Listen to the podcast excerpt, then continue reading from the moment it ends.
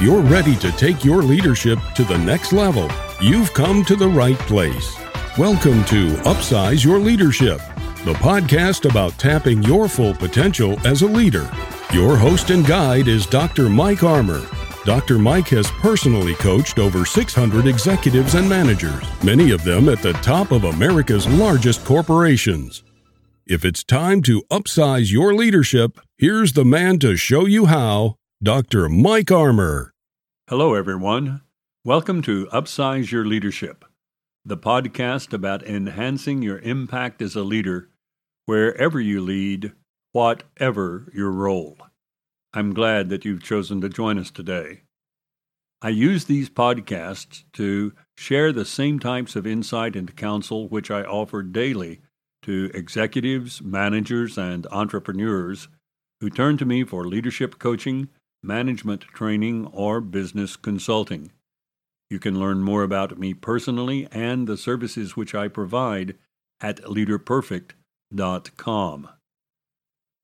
When you study motivation, one of the first things you learn is that motivations can be classified under two headings extrinsic motivations and intrinsic motivations.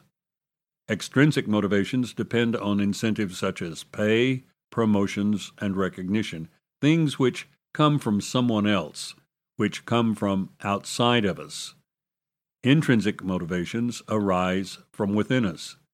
They include such things as a sense of pride in our work or the sense of achievement from accomplishing a challenging task.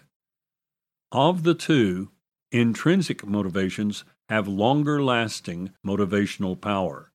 That is, if people receive significant intrinsic motivation from a job, they will stick with it long after they conclude that they ought to receive greater extrinsic rewards, such as salary. Today, we are discussing five intrinsic motivations which every leader or manager should take into account when seeking to bring out the best in people. Every person in your organization utilizes one of these considerations to determine his or her level of job satisfaction. Learn to take these considerations into account in your tasking and motivation, and you are sure to upsize your leadership.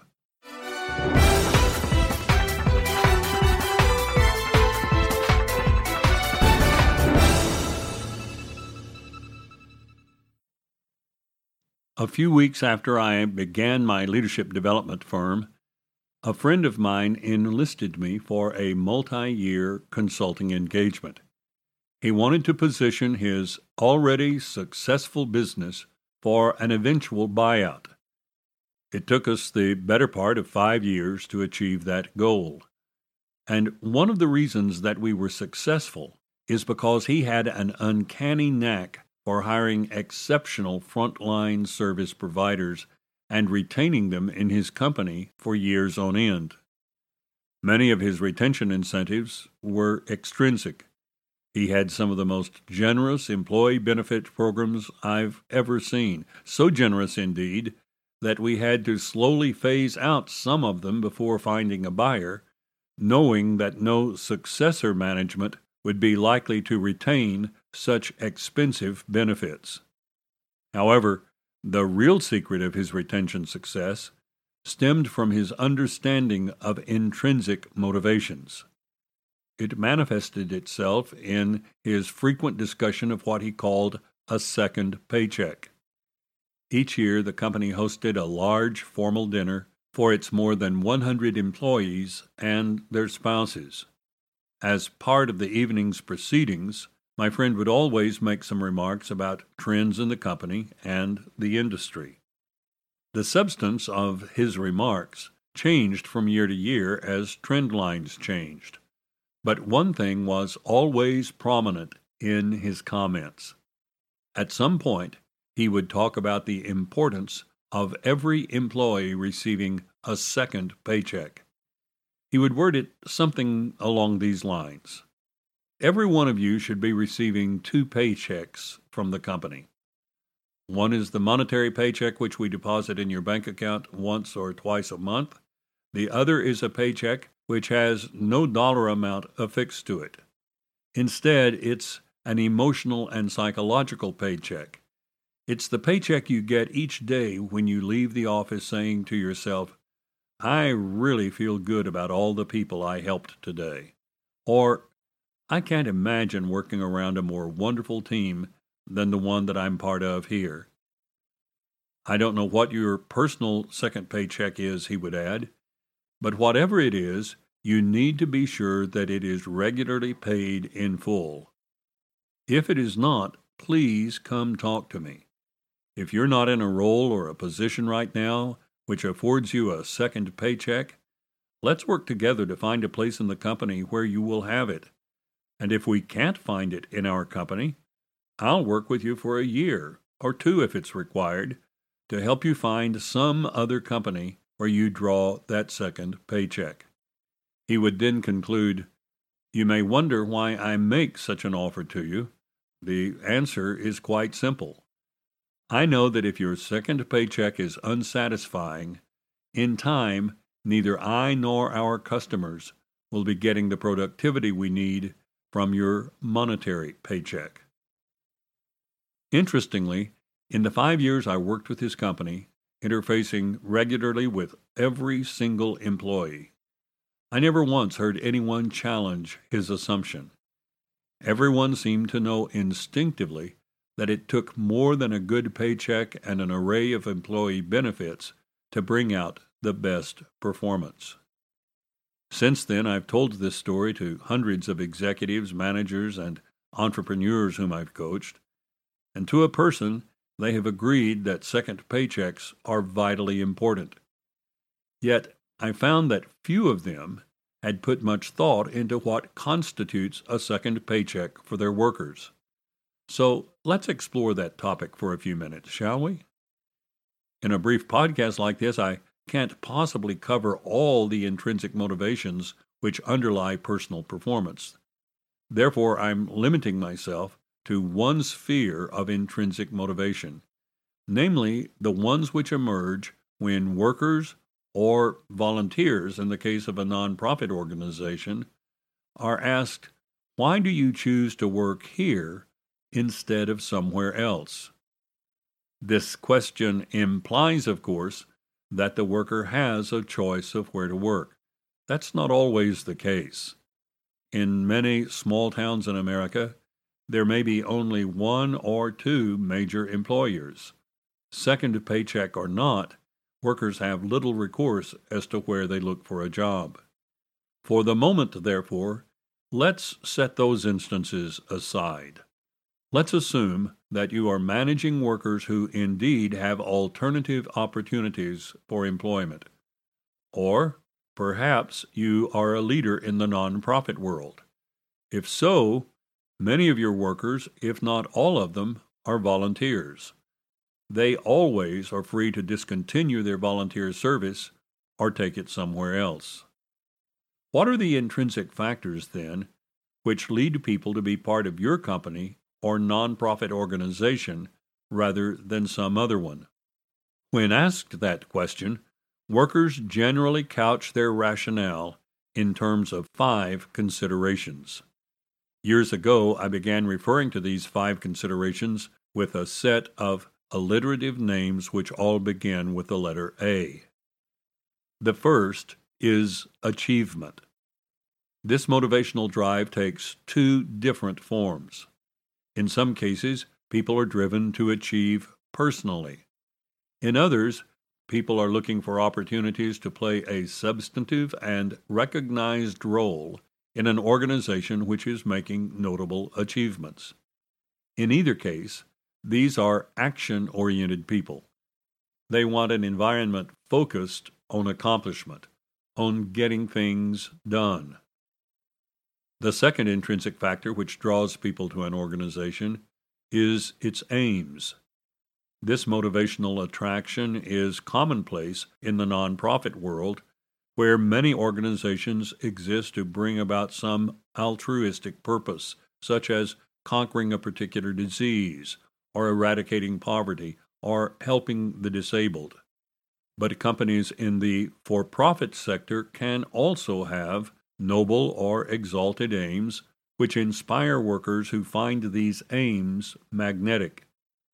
Some examples are companies which seek to produce organically grown foods more economically, or a company building affordable housing in poor, long neglected neighborhoods. Many workers may draw a second paycheck merely by being part of such an enterprise. The third motivational factor which leads people to be part of an organization is affiliation. The organization holds their loyal engagement because it provides them with one of two things either a strong sense of belonging or close association and interaction with people whom they truly like. For these workers, work is as much a place to enjoy a vibrant social network as it is a place to earn a living. Family run businesses, especially those which employ a large number of extended family members, are particularly prone to have workers whose second paycheck comes from affiliation. Unlike people motivated by achievement and aims, those motivated by an affiliation impulse may have only passing interest in what the company achieves or what it espouses as its higher aims. They are therefore not perturbed if the company rebrands itself, restructures itself, or repurposes itself, so long as the changes do not deprive them of the interpersonal associations which they cherish. The fourth of our five factors is activity. This is the motivational impulse for people who enjoy certain types of activities so much that they can be contented workers wherever they have opportunities to pursue that activity.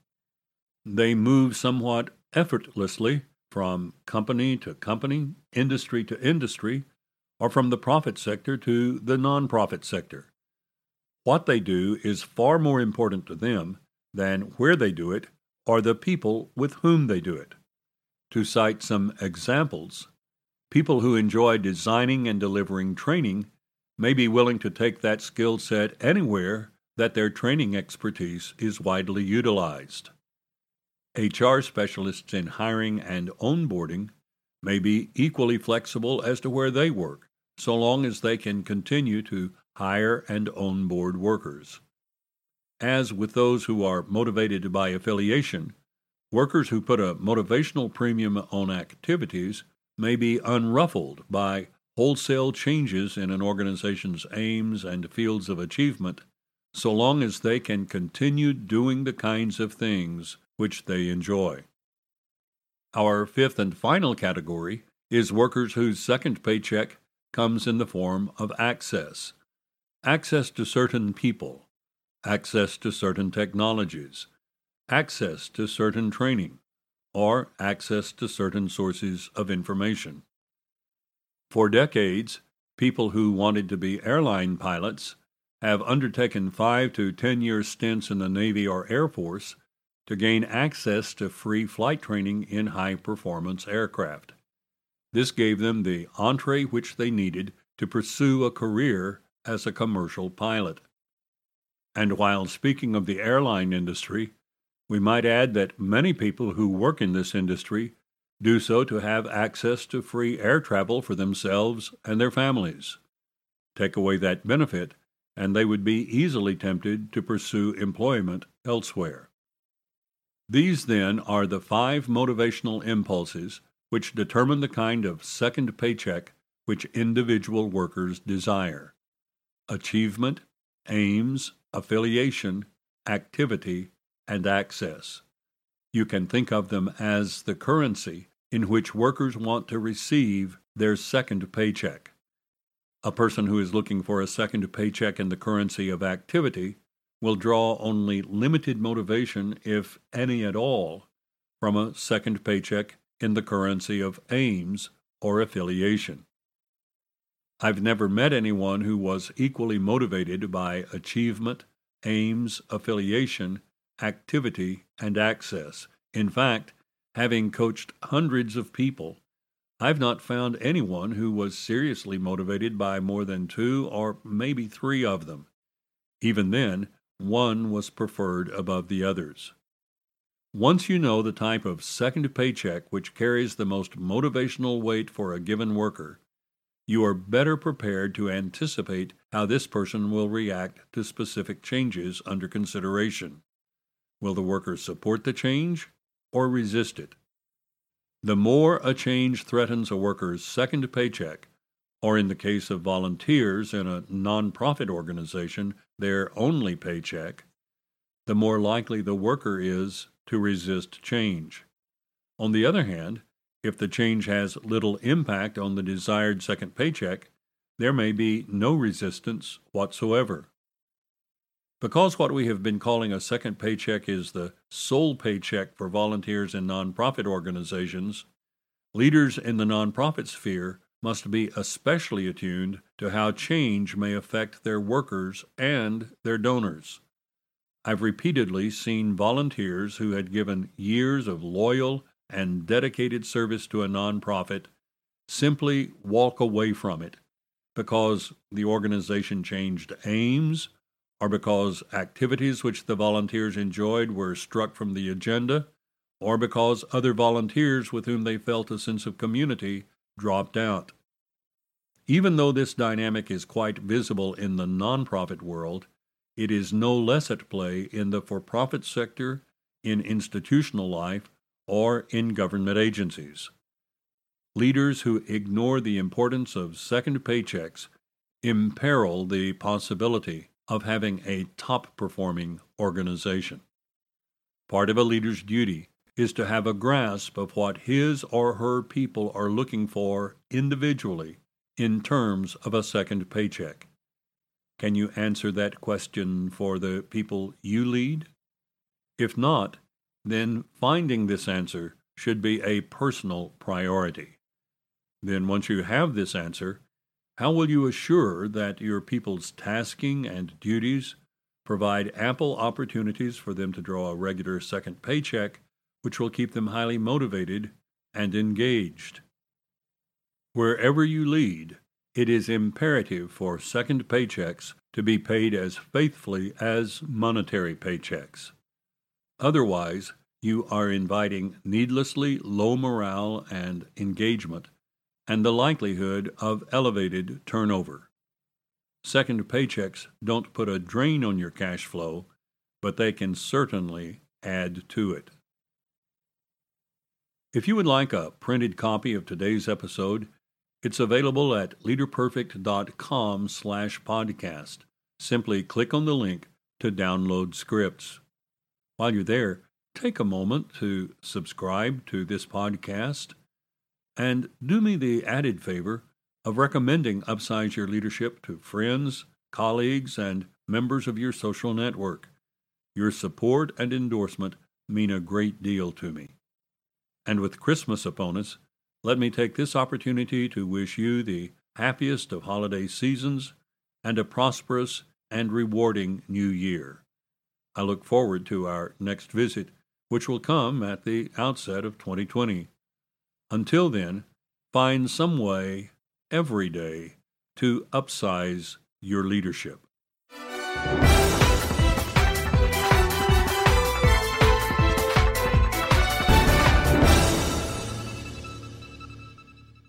This podcast is a part of the C Suite Radio Network. For more top business podcasts, visit c-suiteradio.com.